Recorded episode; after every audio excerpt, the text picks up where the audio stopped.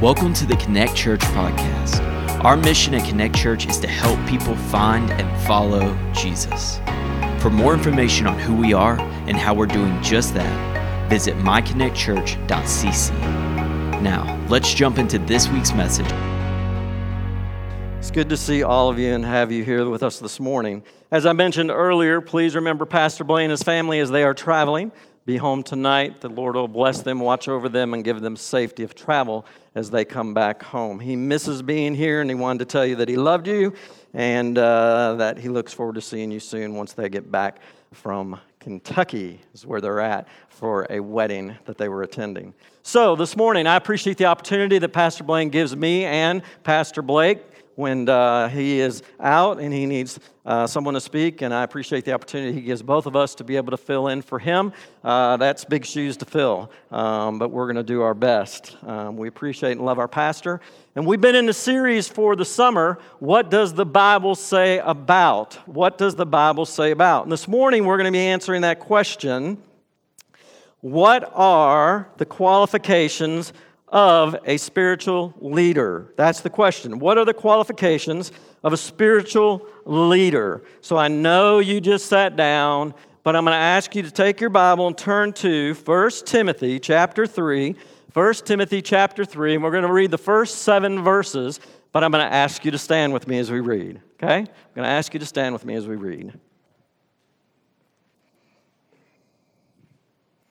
1 Timothy chapter 3 Begin in verse 1. This saying is trustworthy. If anyone aspires to be an overseer, he desires noble work. An overseer, therefore, must be above reproach, the husband of one wife, self controlled, sensible, respectable, hospitable, able to teach, not an excessive drinker, not a bully, but gentle, not quarrelsome, not greedy he must manage his own household. Sorry. He must manage his own household and have his children under control with all dignity. If anyone does not know how to manage his own household, he will take care, how will he take care of God's church? He must not be a new convert, or he might become conceited and incur the same condemnation as the devil. Verse 7 Furthermore, he must have a good reputation among outsiders so that he does not fall into disgrace and the devil's trap. Let's pray. Lord, we love you this morning. We thank you for your word. And Lord, I thank you for each and every one that's made it their way this morning. I pray, Lord, that you now just continue to fill your pra- this place with your presence. And Lord, I ask that you would speak through me. And Lord, I ask that your words would be spoken here this morning that they would be your words and not Joel's words. So this morning we ask for your continued presence, and I ask that you would just, Lord, speak through me this morning and give us what you'd have for us this morning from your scripture. For we ask these things in Jesus' name, amen. So this morning, again, we're answering the question what are the qualifications of a spiritual leader? The qualifications for church leaders are qualities for every believer to pursue. Let me read that again. The qualification for church leaders are qualities for every believer to pursue. Now, in a few minutes, you're going to hear me say, we're going to be talking about several points, and it's going to say, Amen, Amen. But I want you to understand this morning, we're talking about every church leader, everyone who's a part of the church body, every believer. So, the qualification for church leaders are qualities for every believer to pursue. This includes demonstrating good character, providing spiritual leadership at home, and having a good reputation with people outside the church. The Lord looks at different things when it comes to leadership. The Lord looks at different things when it comes to leadership. On more than one occasion, God has to remind his people I look on the inside of a person, not the outside. Amen? I look on the inside, not the outside. Now, listen, all of us are guilty at this at some point or another. We tend to see someone out, out on the streets, out in the community, in our jobs, and we tend to make a first reaction, a judgment reaction about maybe who that person is what they, who they think they are, or, are just their own personalities, and we tend to judge them right off the bat by what they look like. What we have to remember is that God's word says he judges and he looks at a person, not just he looks at a person on the inside, not the outside. He looks at their heart. And what we have to remember as Christians that we do the same thing. That we look at others from the inside. We look at the inside. We look at their heart. We do not judge the outside. We don't look at the outside. We look at the inside. The heart. The heart. We don't know what people go through. We don't know what they're struggling with today. We don't know what's going on in marriages. We don't know what's going on in their life as a whole. God does. God does. says, I'm looking for different things. I'm looking for the appearance of leadership. Somebody who has the character and maturity of a leader for the place I will use them. So, what is it that God is looking for? Qualifications in leadership. In Paul's first letter to Timothy, it is not surprising that in this letter, specific instructions are given concerning the kind of men who may hold positions of responsibility in the local church. Paul was writing about church leadership. Leadership, and I want you to look at verse three, or verse 15 with me in chapter 3.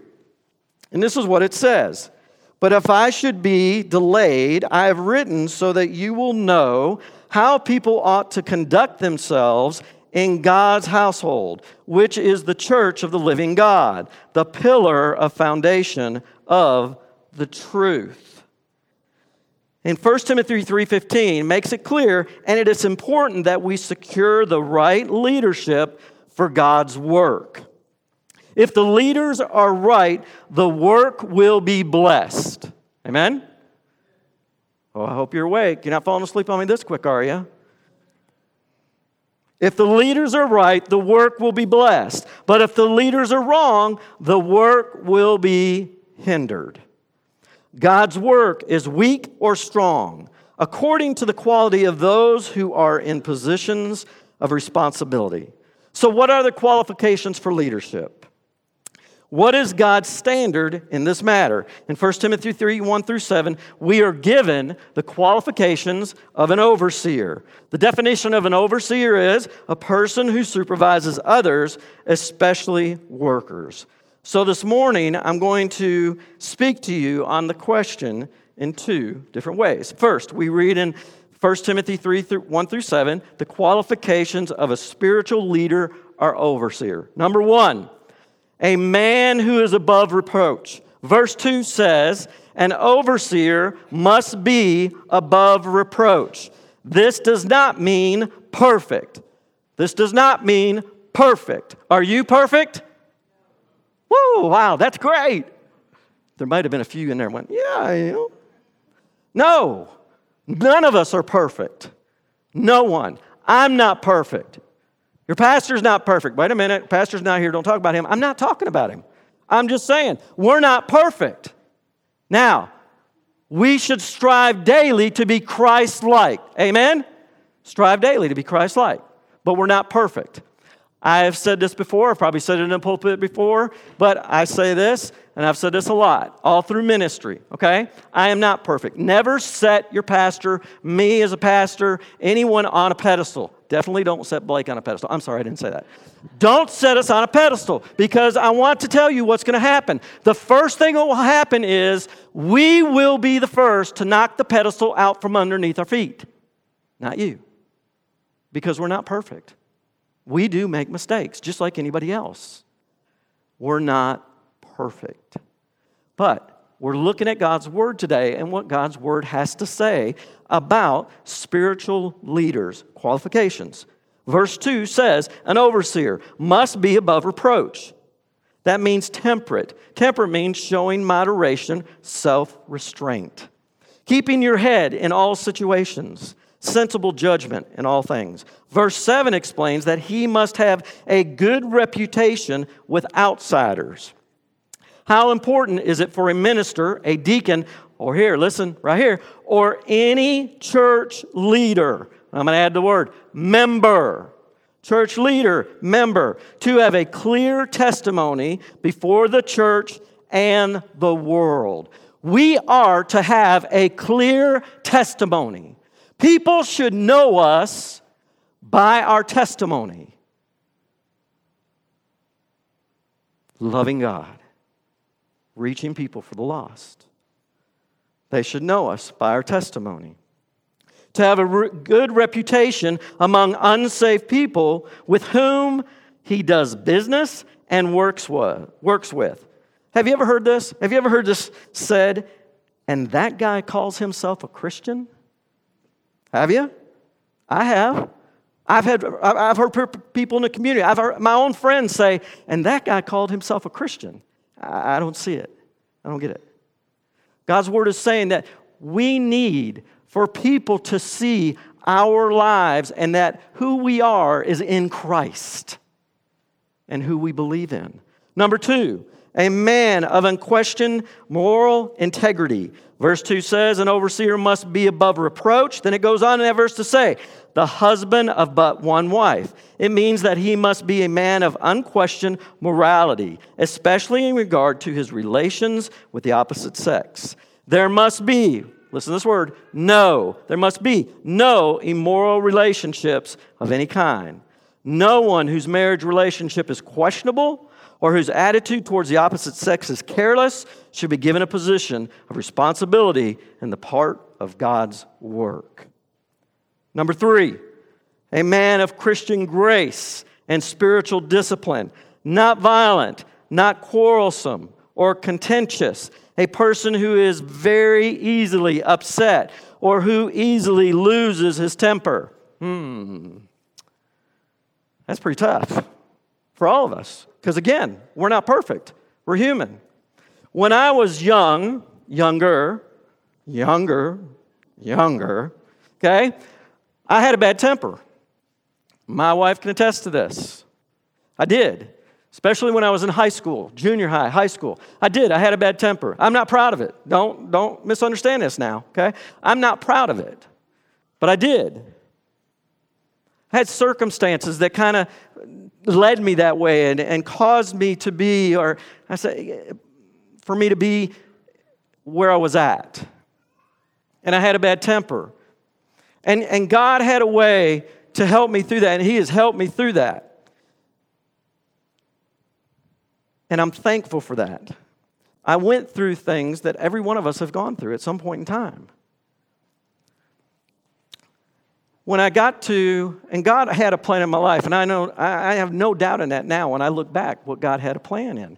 The plan that He took care of me from the time I was left with my grandparents, and my mom never came, well, my mom didn't show back up for two years, and then uh, how my grandparents took care of me, and from that point, how I was in a church, and how I met my wife to be there at that church, and how that uh, God uh, just impressed upon my heart to go to Bible college. And even though I was running from ministry and I knew I was, I ended up at Bible college. And there I knew that I had to make some changes, and God was doing that. And one of those was the temper.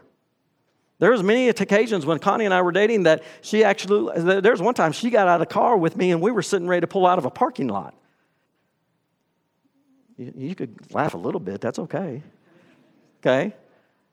But then there's another time when it wasn't too long ago, back when we lived in Tennessee. You know, um, how many husbands and wives, you don't have to raise your hands because I don't want to embarrass you, but surely some of you husbands and wives still have tiffs here and there, right? Yeah? Some of you go, we never do that. No, not us. We have a perfect marriage and we never have a tiff, and she always listens to what I say. That's the reason. yeah, okay. All right, yeah. Uh, uh, all you wives look at your husbands who just laughed, okay? But seriously, we got into a little tiff. We got, I got a little upset, and um, I, I, didn't lose my temper in the house. My kids were still young, fairly young, and um, so I decided I was going to go outside and cool off. So I went outside, and I cooled off. I took every piece of lawn furniture that we had on the porch and threw it out in the front yard. I did, and this was my wife and kids. I threw it out in the front yard. I, I had to do something. Yes, I'm not perfect. I told you I'd kick it out from underneath me, but we all aren't.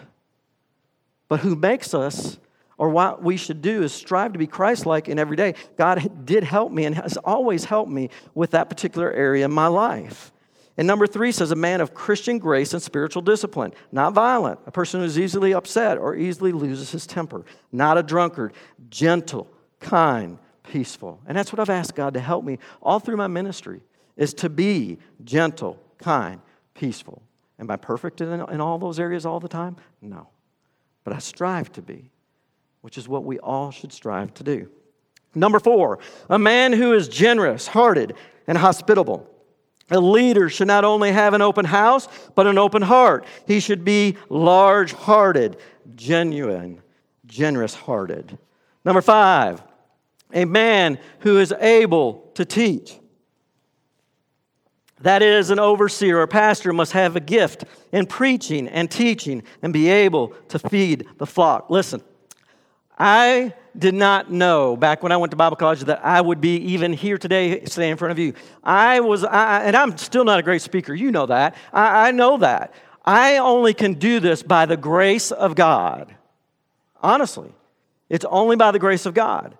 I trusted Him. I know the call on my heart. I know what God has called me to do. And all I do every time I get into this area, the pulpit, when I come up to speak, whether it's in front of kids, whether whoever it is, I'm still nervous. I was nervous today. I was nervous this morning. And you've heard me say, if I ever am not nervous, this is not where I need to be. Because I am speaking God's truths. And I want you to hear and know God's truths. And so I have to be ready, but I also know that my life has to be ready also. So, a man who is able to teach to feed his flock.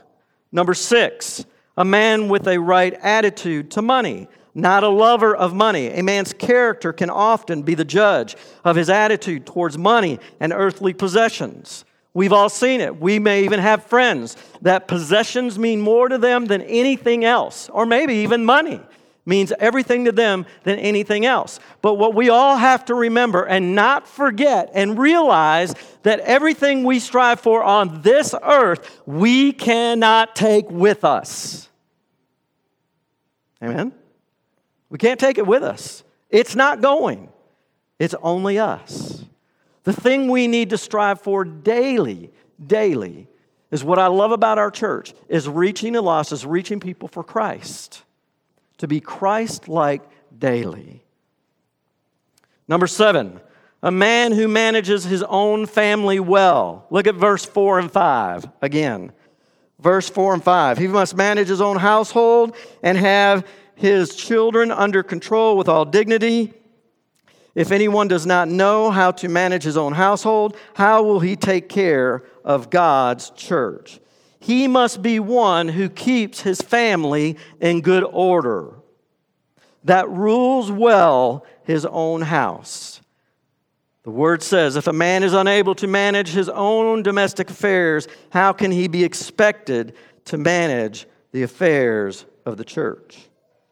Number eight, a man who is spiritually taught and mature. This in, and mature. This indicates that a leader must have a firm hold on the truths of the faith. That means we should be in this book. You can't just pick it up on Sundays and come to church. You need to be in it every day, studying, learning, understanding God's truths. It's more than just picking it up every Sunday to come to church. It's picking it up every day whether it's at work when we take it and take a break and do our daily devotions, or when we pick it up in the morning before we go to work, or we pick it up at home before we go to rest to lay down. It's important. And God teaches us that His Word is important. Number eight, a man who is spiritually taught and mature. I already said that, didn't I? Truths and faiths. Number nine, a man of obvious humility. I want you to underline this in, in your Bible, verse 6. Verse 6. This is what it says. He must not be a new convert, or he might become conceited and incur the same condemnation as the devil. or he may be conceited. That's what I want you to underline. As a separate qualification, because of its importance, the leader must not become proud. Must not become proud. Sometimes that's difficult, but we cannot become proud. Number 10, a man who has the right kind of wife. Look at verse 11. Verse 11. Wives, too, must be worthy of respect, not slanders, self controlled, faithful in everything. Faithful in everything. A man's wife can make him ineligible as an overseer, pastor, deacon what kind of wife must a leader have? She must be worthy of respect, not a malicious talker, but temperate and trustworthy in everything. These are the qualifications for leadership. And this is not our standard, nor that of Paul, but it is God's standard. The ultimate goal of spiritual leadership is that other people might come to glorify God. That is, that they might feel, think, and act as to magnify the true character of God. You don't have to turn here, but in Matthew 5 14, this is what it says You are a light of the world. A city set on a hill cannot be hidden, nor do people light a lamp and put it under a basket, but on a stand, and it gives light to all the house. In the same way, let your light shine before others so that they may see your good works and give glory to your Father who is in heaven. God calls us as Christians to be the light so that we might lead others. He's calling us, He's calling you to be the light. Now, some of you are thinking, wow, that was 10 points. He's done. All right, yay. No, sorry, I got five more. Actually, six with the ending. Hang with me. God calls us as Christians to be light so that we might lead others. So, in order to lead others, we must have someone to lead. Number one, we must have someone to lead. Simply put, you are not really a leader if no one is following. We cannot be unapproachable. We cannot separate ourselves from others. We must look for opportunities to invest in people's lives and reach out to others. That's what I love about Connect Church. That's what I love about our congregation, our people. We look for opportunities. On the 14th, that's what we're going to do. We want to talk about it. We want to we want to continue to grow and look for opportunities to serve our community, to serve others, to serve you in this church. That's what I love about what we do here at Connect Church opportunities to invest in people's lives and reach out to others. But the other thing is, we got to remember is that we got to be careful not to just look at just the outside of these walls. We got to look at the people who are also inside the walls of this church to invest in you and give you the opportunities. And we do a great job with that. And we want you to remember that there are so many opportunities, whether it is to serve, to teach, to be a part, to be in Sunday school classes, adult Sunday school classes. I hear this all the time. I just don't know that I'm feeling all that connected. I just don't know if, if, if, I, I, I just don't know. I, I seem like there's just not something. You know how you, how you get out of that? You know how you know? It's when you get involved in Bible studies. It's when you get involved in Sunday schools. It's when you get involved in life groups. It's when you give yourself the opportunity to meet new people. To people you say, Well, I don't know them because they go to first service. So I don't know them because they may come to second service and I just don't see them on the other side of the aisle. That's where you get to know and build relationships together. And you know what? When we do that, you know what that also helps us to do? It helps us to reach those outside of our walls. It does. It does. We must look for opportunities to invest in people's lives and reach out to others.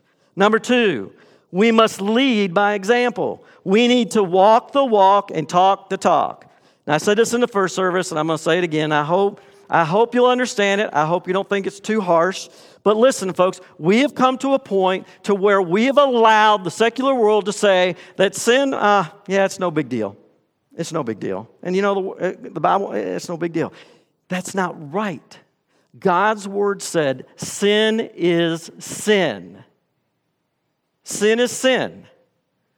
There's, there's no black and white on it. There's no, no ifs or ands or buts. Sin is sin. And what we've done is we've allowed the world, the secular world, to come in and say, you know what, it's no big deal. Just don't worry about it. Just don't even talk about it anymore. And we as Christians have gotten to the point where we've said, you know what, they're right. We've kind of clammed up. We've decided it's not that big a deal anymore. We decided, ah, we hear the word, we hear it spoken on Sunday mornings, we'll come to church on Wednesdays, we'll do our thing. When we're out in the work week, if it comes up, I'll talk about it. Right here, we have to understand as Christians and as Christian leaders and as men and women of God who are trying to build disciples, create disciples, and witness to this world, we need to walk the walk and talk the talk. Ooh, boy, that get quiet. So, what are you saying? I'm saying we got to quit being silent and quit letting people say that we need not to say anything.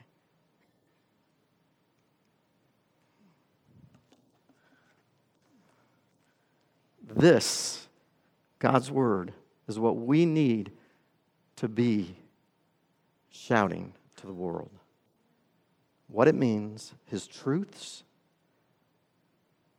and guidelines commandments, all of it. You say it won't make me popular, Pastor Joel. It's not supposed to. It's His truth.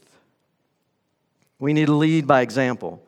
If you want to be a good leader, you have to jump in and be willing to work so that others can follow your example.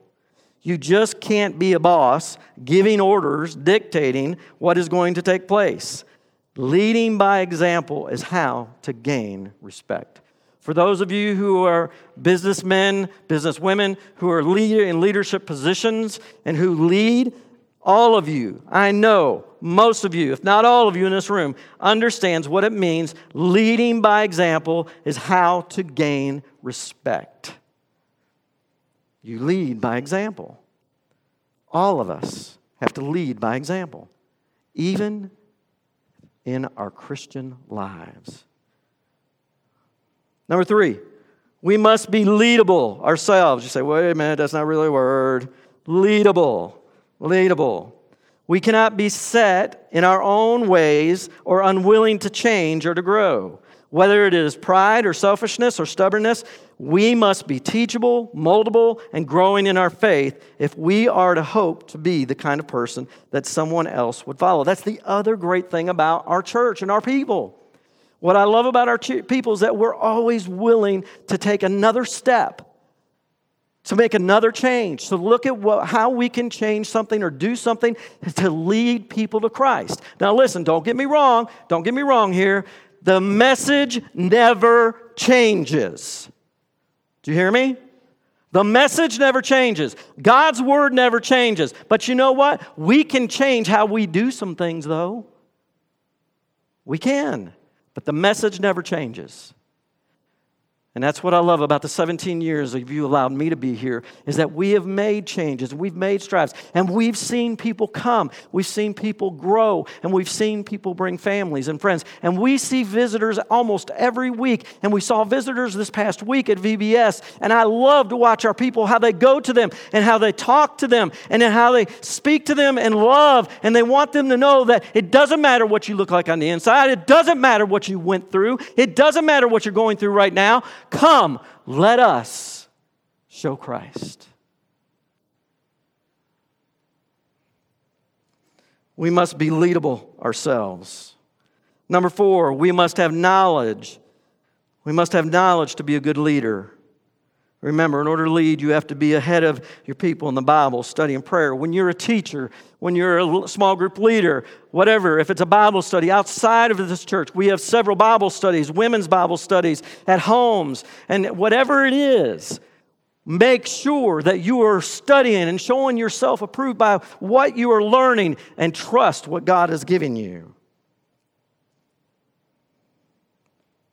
You must be searching out truths in His Word if you want to be equipped to help others in their walk with Christ. We must make the time to spend with God in prayer and His Word. My wife Connie has always talked about her dad. Her dad is, is always and was a very important part of my life and coming up when, when I first started in ministry he helped me a lot to understand things and to look at things and how to deal with things. And, and I appreciate him. And she would always say every morning when she got up and got ready to go to school, her dad was already up hours, probably an hour, two hours before she was, and already in his chair and had his Bible out and he was studying and he was praying. Number five, we must have the heart to lead. We must have the heart to lead. If your heart is not in it, you will not be effective. So make sure you're serving where God is calling you to lead. Make sure you're serving in love and in surrender and obedience to Christ. Number six, lastly, we must be willing to lead. Accept the challenge of the call in your life. We can come up with all kinds of excuses, but the fact is, you are called to help others come to glorify God. Now, I'm going to get a little bit more, more serious with you again just for a minute. For a church our size, we need, we need people. We need you. We need you to help. We need you to volunteer. And you hear us say that all the time. But listen, we also need good Bible teachers. We need teachers for Sunday school classes in our elementary kids. We need teachers in our adult Sunday school classes. We need, we need life group leaders. Like I said earlier, we're going to start some other projects here over the next maybe four to six months, and we're going to need leaders for that. And some of you are qualified for that, and you know that. Some of you are sitting on the sidelines because you just don't, you, for whatever the reason, you've decided this is not what you want to do right now, or you just feel like you can't do it right now. But I want you to understand that in this church, we need good people, and you are the people we need. And these kids, and you say, wait a minute, you're the family's pastor and children's pastor, and you've been here all this time, and now you're going to get on that soapbox. Yeah, I am for a minute. Our kids deserve you guys in teachers' roles. I need you to quit sitting back. I need you to be there. I need you to be a part of it. We do. We have great people in this church, and we love you. We need you. God needs you. We need you back in there. We need you running. We need you in the race. And I ask you today to follow God's leadership and listen to his call on your life and what he would have you to do. So, this morning, can you honestly say that you are living a life, your life, in such a way that you are leading others to come to Christ, to serve Him, to love Him, to bring honor and glory with their lives? So, this morning, we answered the question What are the qualifications of a spiritual leader? But I also ask you this morning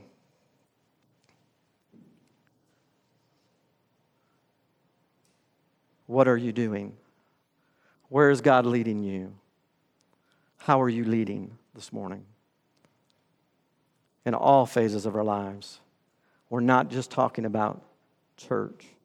We're talking about how are we leading our homes? How are we leading our families, our children, our wives? How are we leading at work? I'm asking you this morning, how are you leading? Pray with me this morning. Lord, I thank you for this church, and I thank you for your people.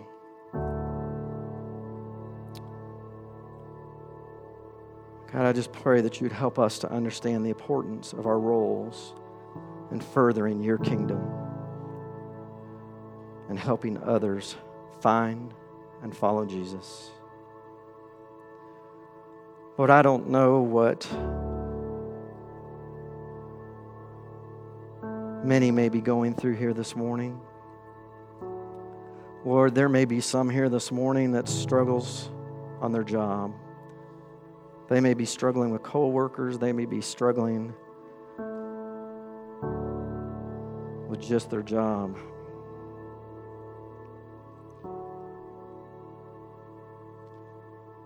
Lord, I don't know Lord, there may be some here this morning that's struggling even in their marriages.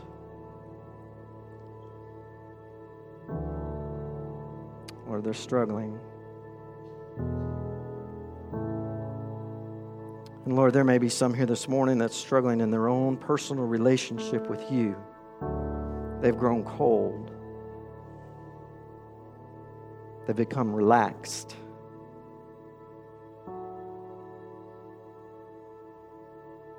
And Lord, there may be someone here this morning that's, that just doesn't know you as their personal Savior. And Lord, maybe you've been knocking at their heart's door for many weeks or months. Lord, I pray that they feel your presence this morning. And Lord, that they come to you and receive you as their personal Savior. So, Lord, whatever may be going on in any of our lives this morning, I ask that you would just give them the peace. I ask that you would give them the courage. Lord, if they need to step out and pray. Lord, I know that you will meet them right where they are. Lord, you meet us right where we are.